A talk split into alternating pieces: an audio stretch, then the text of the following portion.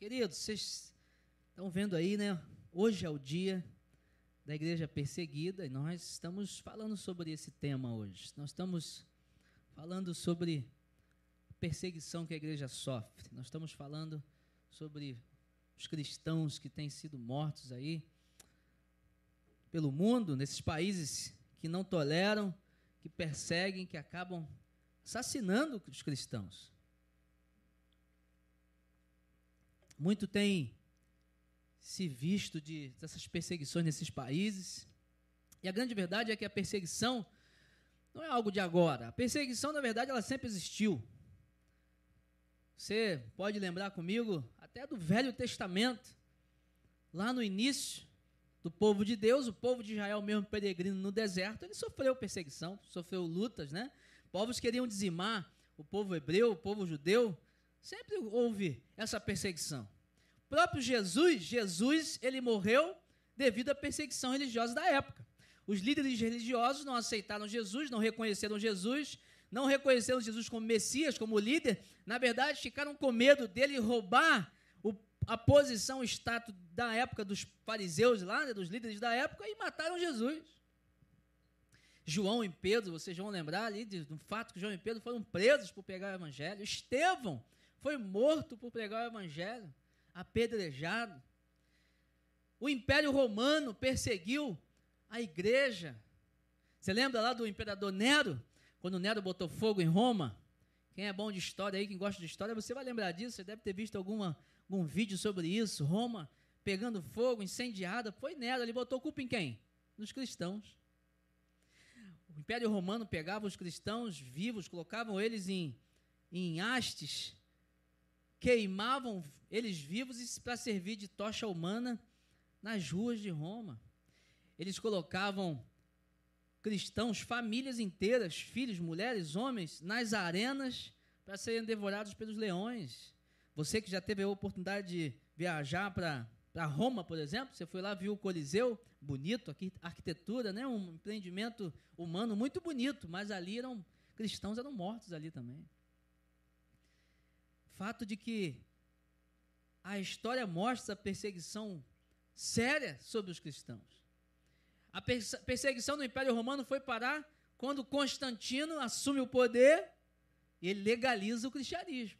É claro que com vontades ali, com ideias um pouco deturpadas, ele uniu o Estado à igreja e ali fortaleceu o seu poder, mas a perseguição momentaneamente ali no Império Romano parou, mas nos outros países, nos outros territórios, continuou. Até hoje, de, do ano 500 até 1500, foram o período dos bárbaros. Os povos islâmicos perseguindo os cristãos. Veio a reforma, os reformistas também foram perseguidos. E até hoje você vê pessoas sendo mortas, sendo perseguidas, sendo incriminadas por serem cristãos pessoas que, por confessarem a sua fé, têm a sua vida ceifada. Agora, é claro que também que durante a perseguição foram os, os momentos onde a igreja mais cresceu, quando a igreja mais prevaleceu e ela mais avançou. Jesus mesmo, ele fala para o povo, né, Israel, ele fala para os seus ali, seus discípulos, olha, vocês vão pregar em Jerusalém, Judéia, Samaria e nos confins da terra. Foi uma ordem dele. Só que Jesus morre, ressuscita, tem um momento ali entre os discípulos, ele vai aos céus e o povo fica. O povo não sai. Mas depois, por causa de uma perseguição, o povo começa a sair. E a perseguição também foi ferramenta de Deus para que o povo cumprisse o chamado de Deus, cumprisse a missão de Deus. Com a perseguição, o povo foi tendo que sair de Jerusalém e ele saindo de Jerusalém com a mensagem do Evangelho, começou também a propagar o Evangelho. A perseguição fez e faz com que a igreja se levante também, com que a igreja entenda o seu chamado, entenda a sua missão, e então exerça esse papel e saia realmente fazendo aquilo que foi chamado para fazer. Aí você fala assim, mas pastor, nós não sofremos essa perseguição, nós somos, estamos num país livre.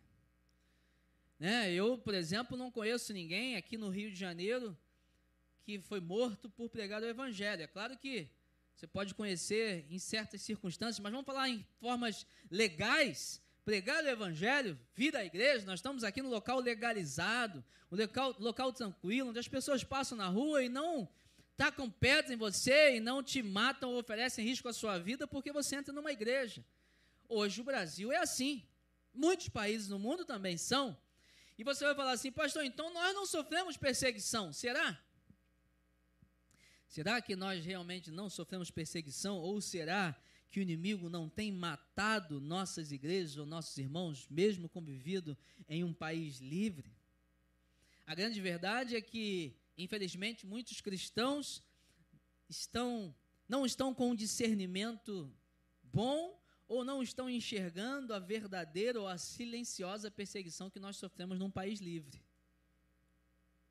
Nós vivemos num país livre, livre religiosamente falando, mas nós sofremos perseguição também.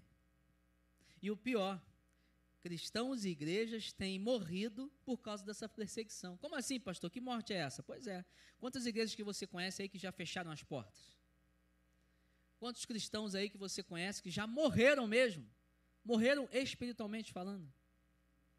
Pessoas que estavam conosco, pessoas que eram fortes, pessoas que batalhavam pelo Evangelho e hoje estão mortas espirituais, espiritualmente. Aí você vai falar assim: ah, nunca foram cristãos de verdade. Pode ser, também tem esse caso. Pessoas que nunca foram cristãs de verdade. Mas há sim cristãos de verdade que se doaram para Jesus e morreram. Morreram espiritualmente. Há sim uma perseguição hoje ideológica de pensamento, uma perseguição que tem matado os cristãos, matado a igreja, matado, roubado a nossa fé, matado a nossa alegria, nosso propósito, matado a sua essência de ser cristão e fechado mesmo igrejas. Quantas igrejas você já viu aí, conhece. Se você não conhece, você vai saber agora. Há igrejas que fecharam na pandemia, fecharam as portas mesmo. Ah, não, pastor, não pôde por causa da aglomeração. Não, isso é diferente. Fecharam mesmo. Ó, o pastor fechou, aqui não tem mais igreja. E aí colocamos a culpa na pandemia. Será que a pandemia foi realmente a, a culpada disso? Ou a morte não aconteceu já interiormente, espiritualmente, e com a desculpa da pandemia as igrejas fecharam? O fato é que há uma perseguição silenciosa que tem matado as nossas igrejas, tem matado nossos cristãos. O inimigo, ele parou para pensar e falou assim: não, num país livre eu não tenho como matá-los, eu não tenho como acabar com a vida deles. Num país, até no país que ele, que ele é perseguido, né, um país que tem a perseguição, ele já percebeu que quanto mais mata os cristãos, mais a igreja prevalece, mais cresce. Então ele resolveu matar, ao invés de a, o corpo físico, ele tem matado a nossa espiritualidade. Ele tem matado o teu pensamento, tem matado a sua essência de como ser cristão. Ele tem roubado de você algumas coisas. E eu quero falar com você hoje sobre como a gente vencer isso. Porque, de fato, num país onde a cultura não permite o evangelho, como é que a gente vence? Não tem como vencer, não tem como destituir aquele imperador, aquele rei, aquele presidente, não tem como. Tem que viver o evangelho naquelas circunstâncias. E o e, e, a grande graça é que o evangelho se propaga nessas circunstâncias. Quantas igrejas existem subterrâneas, escondidas, por exemplo, na Coreia? Quantas igrejas as pessoas têm onde eles compartilham folhas da Bíblia, um com, com, com a família? Você fica com essa folha essa semana, eu fico com outra folha na outra semana, e a igreja cresce. Mas por que, que aqui no Brasil, por que, que na Europa, por que, que nos Estados Unidos, países livres, por que, que as igrejas estão fechando, se é livre? Porque o inimigo tem matado não fisicamente as pessoas, mas tem matado a nossa espiritualidade, tem matado a nossa fé, tem roubado aquilo que você acredita e a presença de Deus em você. Eu quero convidar você para ler um texto pequeno, lá em 1 Pedro 4, tem uma mensagem de Pedro a uma igreja, a um povo, que também sofria muita perseguição. 1 Pedro 4, de 12 a 16. Uma mensagem de Pedro a uma igreja, a um povo perseguido. Ele diz assim: Amados, não se surpreendam com o fogo que surge entre vocês para prová-los, como se algo estranho estivesse acontecendo, mas alegrem-se à medida que participam do sofrimento de Cristo, para que também, quando a sua glória for revelada, vocês exultem com grande alegria. Se vocês são insultados por causa do nome de Cristo, felizes são vocês, pois o Espírito da glória, o Espírito de Deus, repousa sobre vocês. Se alguém, se algum de vocês sofre, que não seja como assassino, ladrão, criminoso ou como quem se intromete em negócios alheios. Contudo, se sofre como cristão, não se envergonhe, mas glorifique a Deus por meio desse nome.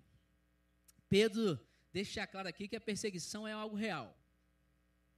A perseguição é algo real e se você vive uma certa tranquilidade, uma certa calmaria na sua vida, muito cuidado, porque quando a gente não está indo de encontro ao diabo, provavelmente ele está indo no mesmo caminho que você.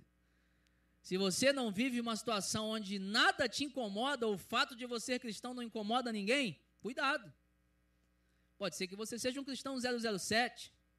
Ninguém te conhece, você está muito bem. Ninguém te incomoda e você não incomoda ninguém, mas isso está errado. O fato é que se você é um cristão de verdade, há perseguição contra você sim. E hoje há uma perseguição silenciosa em meio à nossa nação.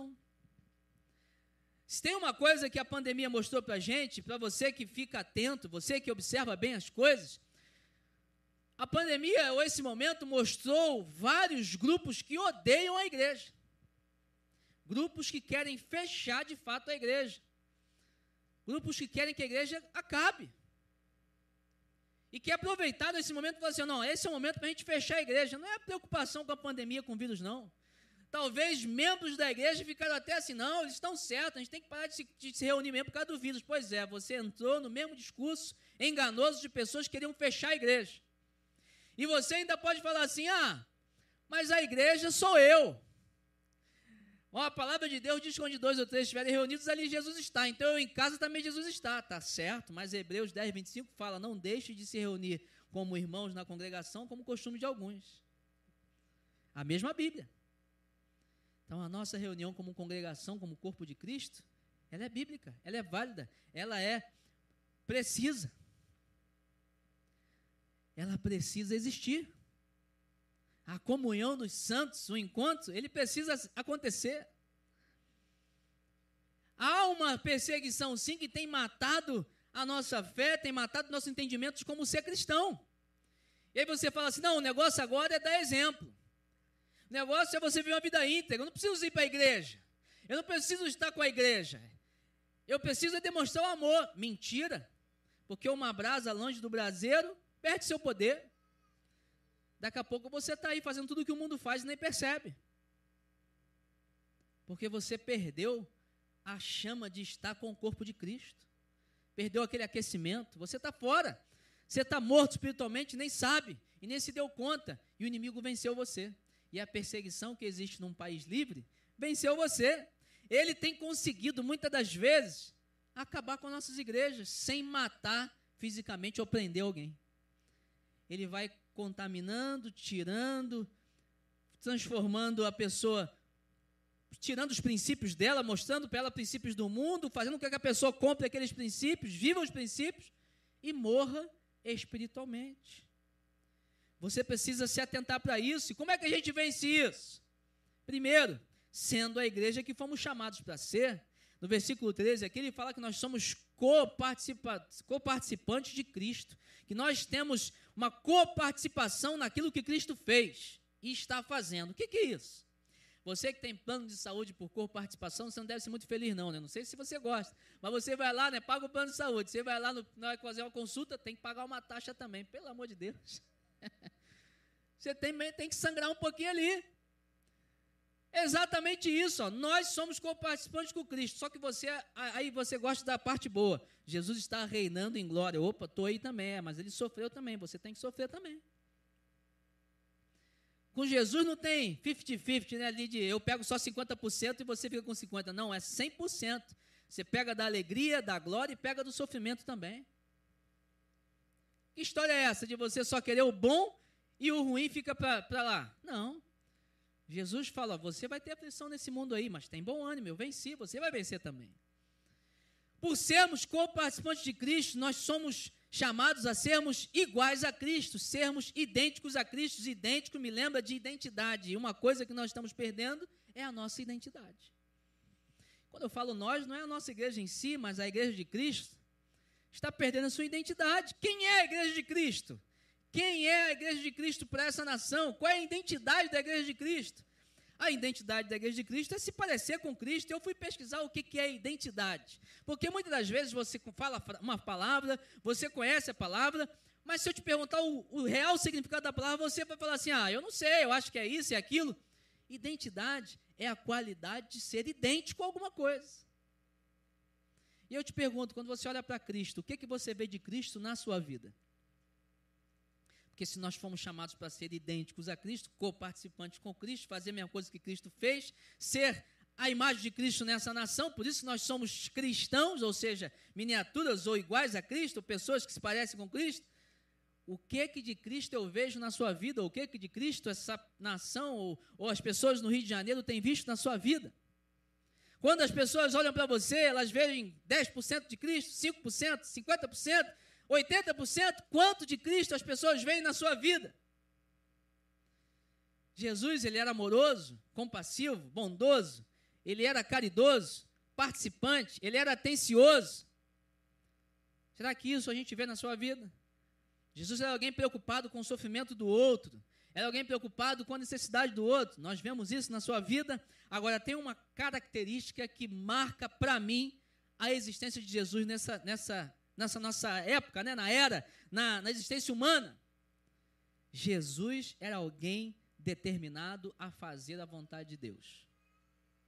Se eu pudesse definir Jesus aqui na terra como uma característica, uma qualidade, ele era alguém determinado em fazer a vontade de Deus. E em, determinado, em, em ser determinado em fazer a vontade de Deus, ele era amoroso, bondoso, compassivo, paciente, caridoso, porque essa é a vontade de Deus. Mas será que a vontade de Deus resume, só se resume em atos de generosidade ao próximo? Ou tem mais coisas? Com certeza tem mais coisas, porque Jesus, tudo que fazia, ele pedia autorização, autorização ao Pai. Tudo que Jesus fazia, ele orava antes, perguntando se o Pai estava de acordo com aquilo. Ele pegava conselhos com o Pai, ele e o Pai eram um. Tanto que tem um episódio dele, quando chega na mulher de Samaria, né, samaritana lá que estava do poço, ele chega para a mulher, evangeliza a mulher, a mulher vai na cidade, chama todo mundo da cidade para conhecer Jesus, só que os discípulos chegam com a comida, aqui pai, aqui Jesus a comida, Jesus o que para ele, a minha comida é fazer da vontade de Deus. A prioridade de Jesus nesse mundo foi fazer a vontade de Deus, ele veio para isso.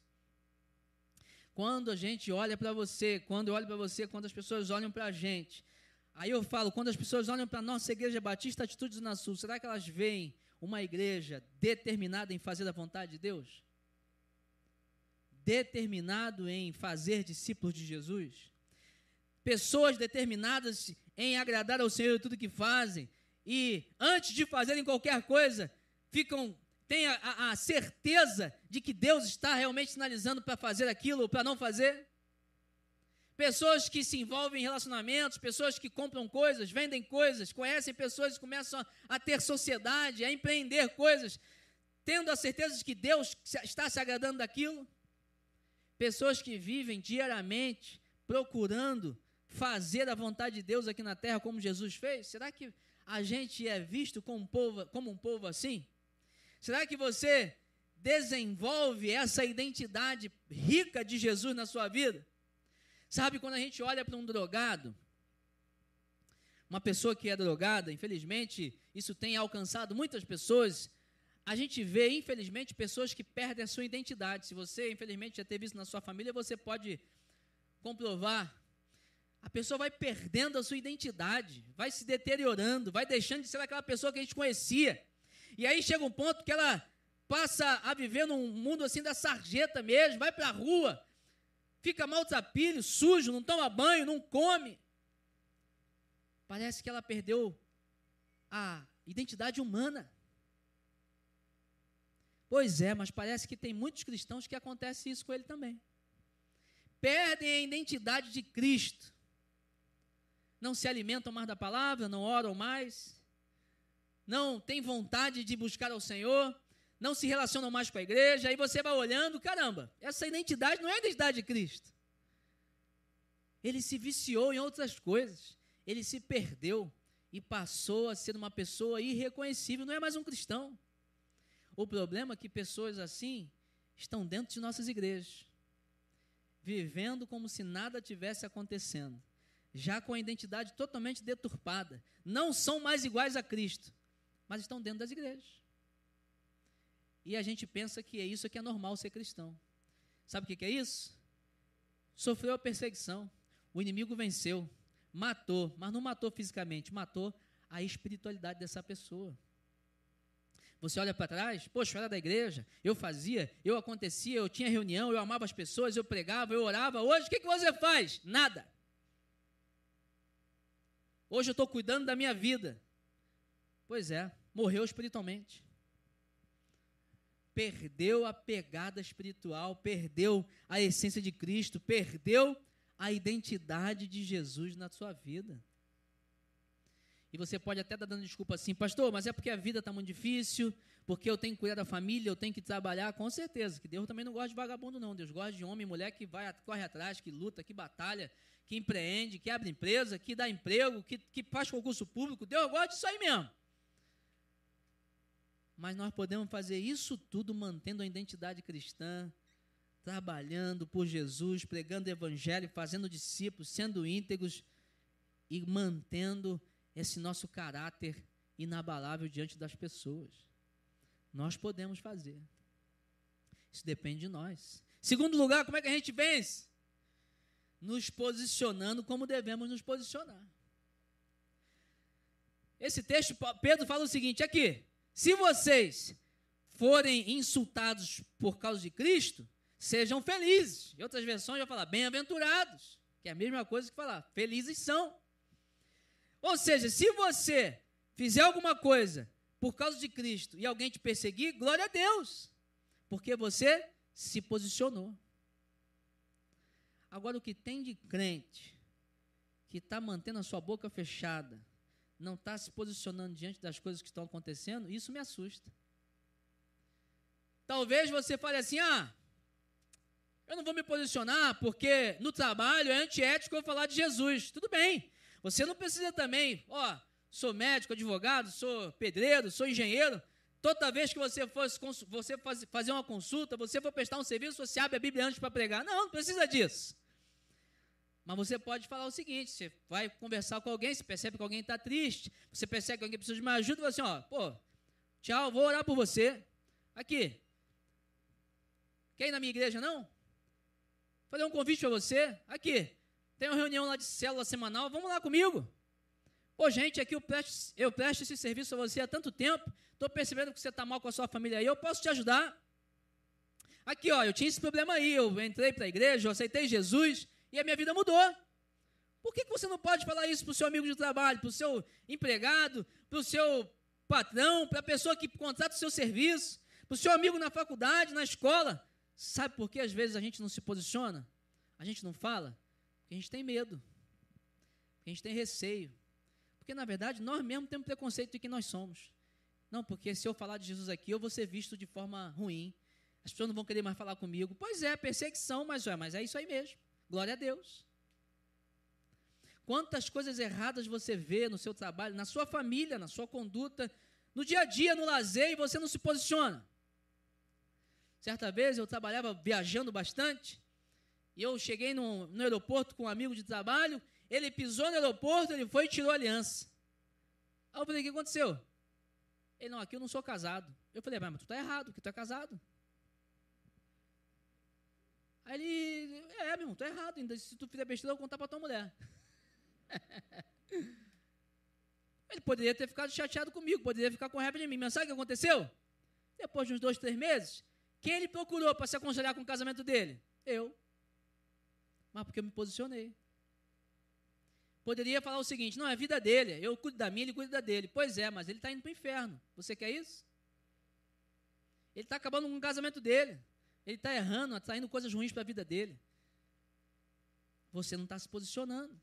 Quantas coisas ruins têm acontecido na atualidade, no governo, na política, e você fala assim: não, igreja é igreja, política é política, eu não me meto, porque a igreja não tem que se meter com política. Você não lê a Bíblia, então. Porque você vai lá no Velho Testamento, qual é a função dos profetas? Chega lá no rei e fala assim: ó, tu está errado, que a população está sofrendo. Você está cuidando mal da população. Você está fazendo errado. Você não está cuidando bem da, da, da, das necessidades básicas aí, não está atendendo as necessidades básicas das, da população. Essa é a função do profeta. A igreja tem essa função profética diante da sociedade também. Aí você não quer saber de política, você não quer se posicionar, você não quer falar. Entra um montão de candidato aí que é a favor de aborto, de casamento gay, contra a família, e você fica clamando a Deus: Deus, age sobre nossa nação, mas você votou nesse cara. Você não quis falar. Você acha que o pastor falou de falar de política errado? Você acha que seu, poxa, porque tem que, tem que separar as coisas? Aí você sofre. Porque você não se posiciona. Quantas coisas você ia resolver se você se posicionasse? Ia ter perseguição, sim, com certeza. Mas pelo menos você ia estar contribuindo para um mundo melhor, para uma realidade melhor de sua vida, da sua família, da sua casa, do seu trabalho você ia estar vivendo como um verdadeiro cristão, que se posiciona, que tem um pensamento, e o pensamento baseado naquilo que Deus tem para você. Sabe o que, que o inimigo quer? Que a gente se cale, fique caladinho. Não estou querendo fechar a igreja, vamos orar aqui caladinho. Meu irmão, fala. Pode fechar a igreja, não, é, é inconstitucional, está na lei. Não, poxa, estão querendo aí aprovar agora a pedofilia, vamos orar por isso. Não, meu irmão, vota em candidato que não quer isso aí. Bota a boca no trombone, isso aí está errado, a gente não aceita. Nós temos que nos posicionar, nós temos que falar, porque nós somos cristãos. E a Bíblia está aqui para que a gente leia, aprenda, entenda os princípios e a gente então se posicione, se posicione em favor da Bíblia. Enquanto você ficar com a tua boca fechada, Enquanto você ficar ele com a vida dele, eu com a minha. No trabalho eu sou cristão 007, ninguém, eu não, ninguém me conhece. Você vai morrendo espiritualmente falando, o inimigo vai rindo da tua cara, a igreja vai sendo perseguida e a gente vai perder. Porque vai ter um bando de gente que diz que é crente, mas que na verdade é só crente, não praticante. Já viu isso aí?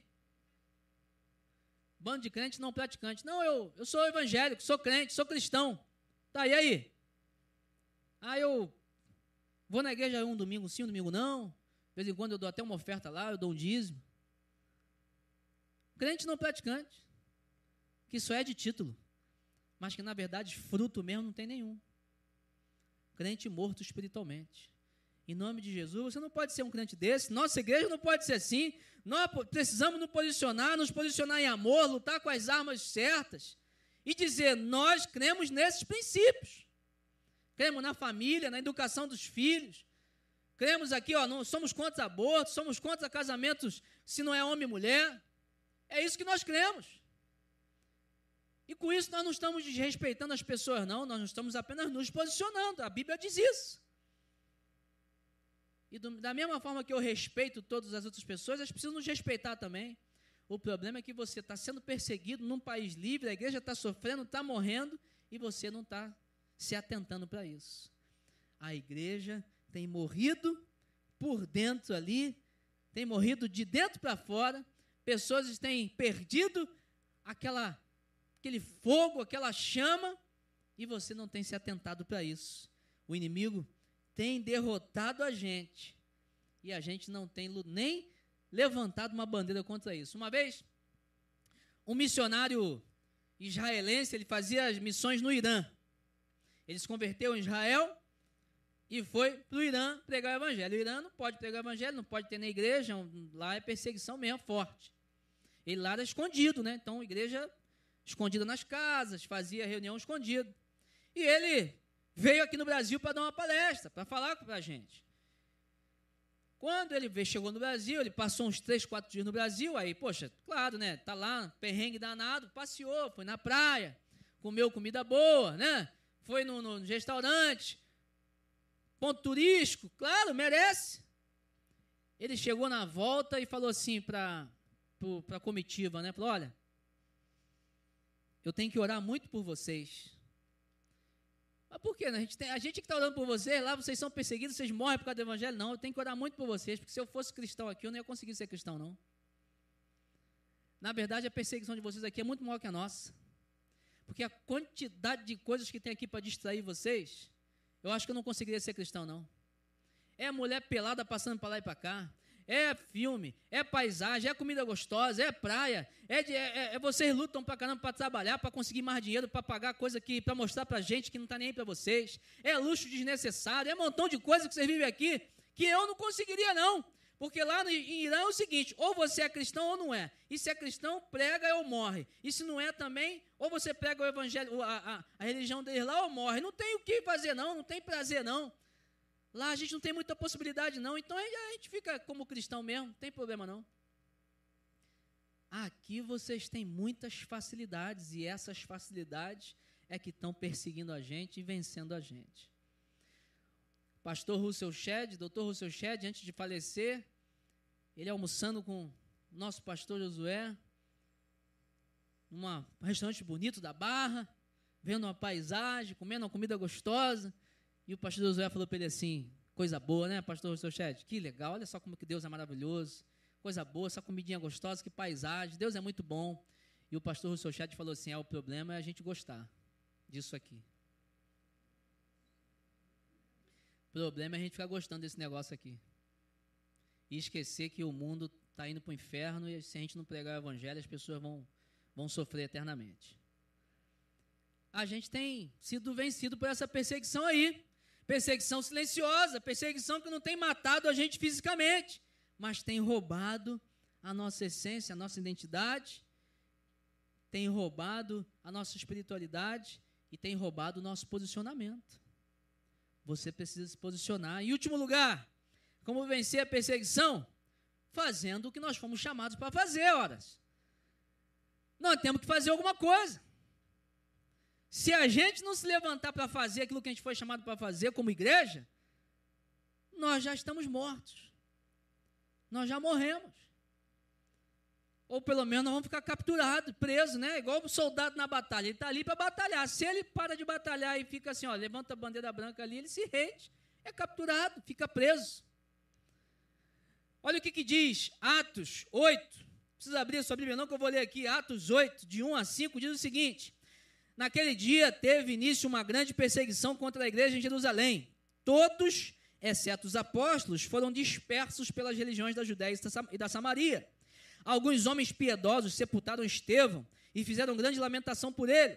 Saulo, porém, queria destruir a igreja, indo de casa em casa, arrastava homens e mulheres, lançando-os na prisão. Enquanto isso, os que foram dispersos iam por toda parte pregando a palavra. Filipe foi à cidade de Samaria e anunciava Cristo ao povo dali. O interessante que o texto começa o seguinte: Naquele dia teve início uma grande perseguição, grande. E o que, aconteceu? Todos, exceto os apóstolos, eles ficaram ali guardando as sinagogas ali, estavam presentes, todos eles foram dispersos. Tiveram que sair, porque não é morreria, não morreriam. Só que o texto relata o quê? Eles foram dispersos e iam pregando o evangelho. Por causa da perseguição, eles saíram. Mas já que é para sair, eu vou sair pregando. Já que é para sair, eu vou sair fazendo aquilo que eu fui chamado para fazer, pregando o evangelho. E aí eu te pergunto, você fala assim, pastor, então eu tenho que virar pastor? Não. Ser é engenheiro, advogado, fazer o que você quiser fazer aí, meu irmão. Vai fazendo e pregando o evangelho. Você vai viajar de férias, vai pegando o evangelho. Você vai se reunir com alguém, vai, ó, a primeira oportunidade que eu tiver, eu vou pregar o evangelho. Vai se divertir, vou pregar o evangelho. Se eles foram, fizeram assim, na perseguição, por que, que nós na diversão não podemos fazer? O perigo está aí, porque a gente está entendendo errado.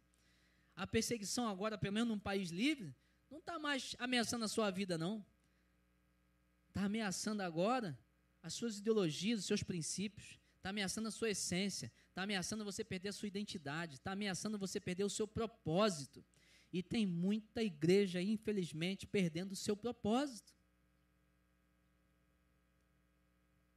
A gente está mais preocupado em garantir daqui a 30 anos o nosso sustento, em investir, em saber se eu vou ter dinheiro para trocar de carro, para viajar, do que cumprir o nosso propósito. Eu te pergunto, tem um texto na Bíblia que é muito assustador em relação a isso aí, né? Tem um que chega o homem e fala assim: ele teve uma grande colheita, uma grande prosperidade. Aí ele constrói um celeiro muito maior. Aí ele fala assim: pronto, agora eu tenho um celeiro maior, tenho comida suficiente, tenho, sou rico. E eu digo para mim mesmo: regala-te aí, regozija-te. Pode fazer festa à vontade, que você tem dinheiro para caramba. Vai aproveitar a vida. Aí fala para ele assim: tolo, hoje mesmo vou pedir a tua alma. O que, que você tem preparado para mim? E eu te falo, planejar eu também planejo, investir eu também invisto. Eu quero realmente planejar daqui a 20, 30, 40 anos. Quem não planeja é burro, tem que planejar.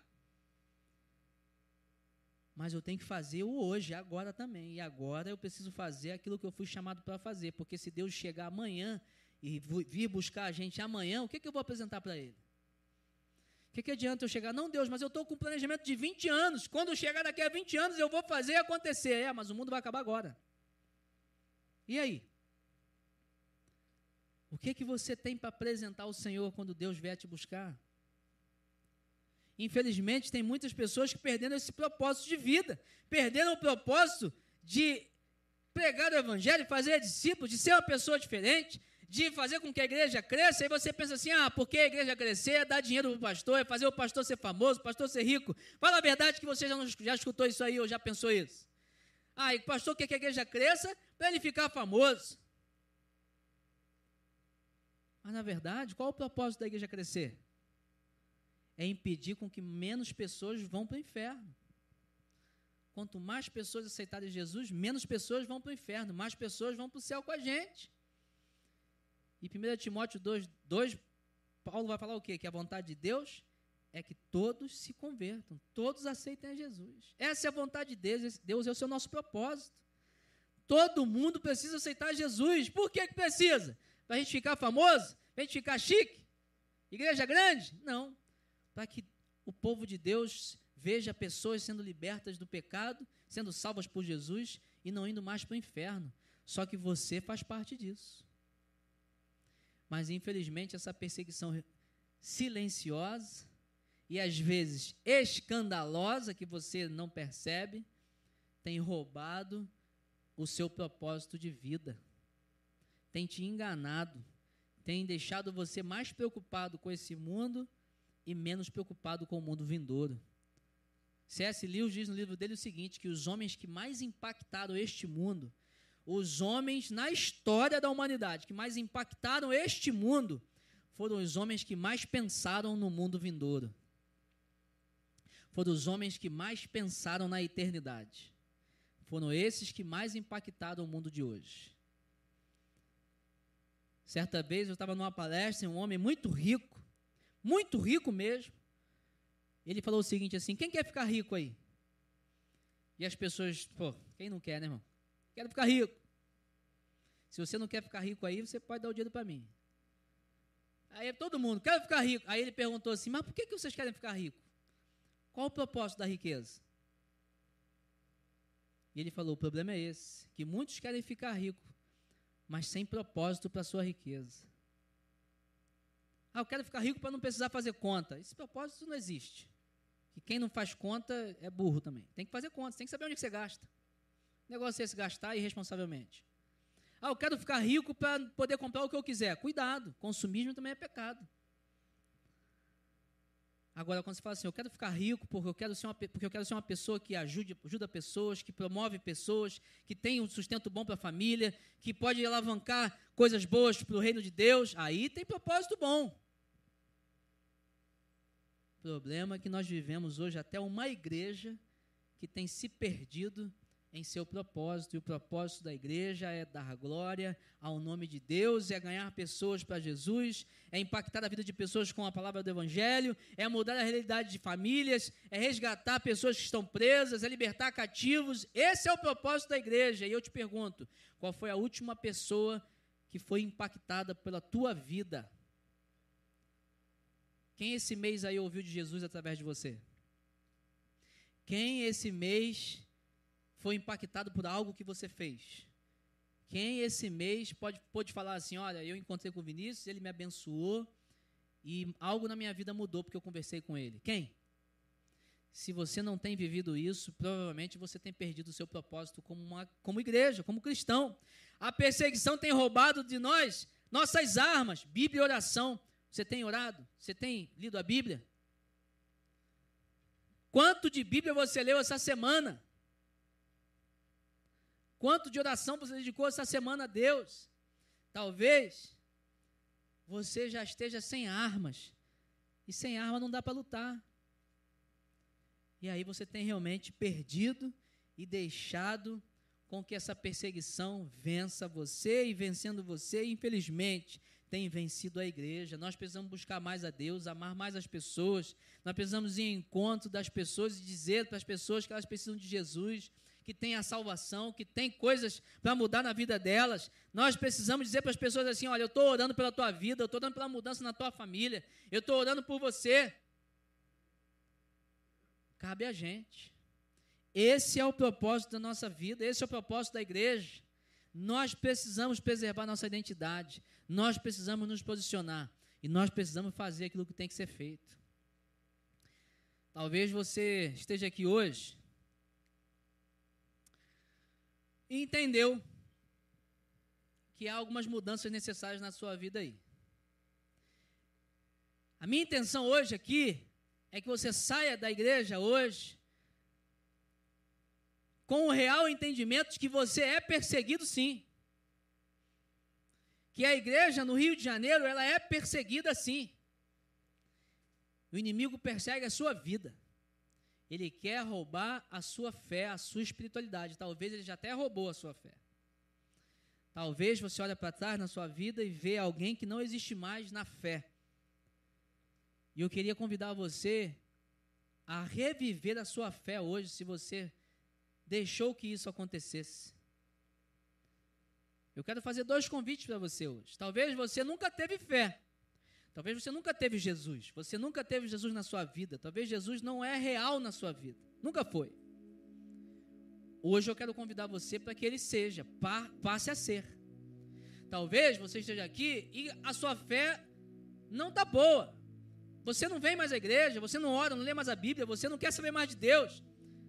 E não digo isso por maldade no seu coração, não. A vida te levou para esse caminho, você não está bem com Deus. Hoje é o dia para você fazer as pazes com Ele. Você voltar ao encontro de Jesus e a ter relacionamento com Ele diariamente. Hoje é o dia para isso acontecer. E se você quer fazer, quer tomar essa atitude hoje, tanto de ter a fé que você nunca teve, ou de reativar a fé que você já teve, eu quero convidar você a fazer uma oração comigo. Feche seus olhos aí, baixa a cabeça, toda a igreja. Baixe suas cabeças, feche seus olhos. Faz uma oração comigo aí, só você e Deus. Fala, fala com Deus agora aí. Repete as palavras que eu vou dizer no teu coração, ninguém precisa escutar. Você que está na internet aí também, se você quer fazer essa oração comigo, faça. Diga assim para Jesus: Senhor, eu hoje quero reativar a minha fé ou eu hoje quero ativar a minha fé, eu nunca tive. Eu quero voltar a ser alguém que anda com o Senhor, eu quero andar com o Senhor e quero viver um propósito de vida com o Senhor, eu quero ter a identidade de Cristo na minha vida. Senhor, eu quero me posicionar como devo, eu quero falar do Senhor para as pessoas, eu quero viver a alegria de ter o Senhor comigo. Senhor, entra na minha vida, reaviva a chama que já houve em mim. Age na minha família, age no meu coração, no meu trabalho, na minha mente. Me dá alegria novamente. E me ajuda a caminhar com o Senhor. Em nome de Jesus. Amém. Amém. A igreja continua de cabeça baixada, com os olhos fechados, por favor. Eu quero orar pela tua vida. Você fez essa oração comigo? Se você fez essa oração comigo aí, tanto pedindo para reativar a sua fé ou para ativar a fé, você quer voltar para o lado de Jesus, você quer voltar para andar com Jesus, ou você quer de fato andar com Jesus, você fez essa oração comigo? Eu quero orar pela tua vida. Levanta bem alto uma, uma das suas mãos aí para orar por você, em nome de Jesus, para identificar. Você que fez oração comigo, amém? Pode baixar sua mão, querido. Pode baixar sua mão lá atrás, que já te vi. Deus te abençoe. Mais alguém fez essa oração comigo? Levanta bem alta sua mão aí para te identificar e orar por você. Você que fez essa oração comigo aí, eu orar pela tua vida agora em nome de Jesus. Você que está na internet também, se você fez essa oração, coloca no chat assim, ó. Eu orei. Eu quero reativar minha fé. Eu quero ativar minha fé. Mais alguém aqui fez essa oração comigo? Levanta bem alta sua mão aí em nome de Jesus. Para eu orar por você. Amém? Eu quero agora fazer um pedido para você, toda a igreja. Quero que você pense naquilo que você tem feito, naquilo que você tem vivido. Será que de fato Deus, Jesus, tem sido visto na sua vida? Quero fazer um desafio a você, a sair daqui hoje e a impactar a vida de alguém com a sua vida, a falar de Jesus para alguém, a orar pela vida de alguém, a se posicionar sobre algo. De repente você está lembrando aí de algo que você não está se posicionando, precisa se posicionar a partir de hoje. A você fazer isso hoje para a honra e glória do Senhor. Eu quero te pedir que você avalie a sua vida, para que você não deixe essa perseguição silenciosa roubar a sua espiritualidade, roubar quem você é em Cristo, para que a nossa igreja avance vitoriosa, propague, viva e faça discípulos do Evangelho de Jesus. Amém? Eu quero orar pela sua vida, vou orar por você. Pai, eu quero pedir, Senhor, por essas vidas que levantaram as mãos, por essas pessoas que oraram comigo. Escreve o nome dela no livro da vida, reaviva a, a a fé delas, faz algo tremendo na vida delas e que elas venham viver o propósito de vida que o Senhor tem para elas.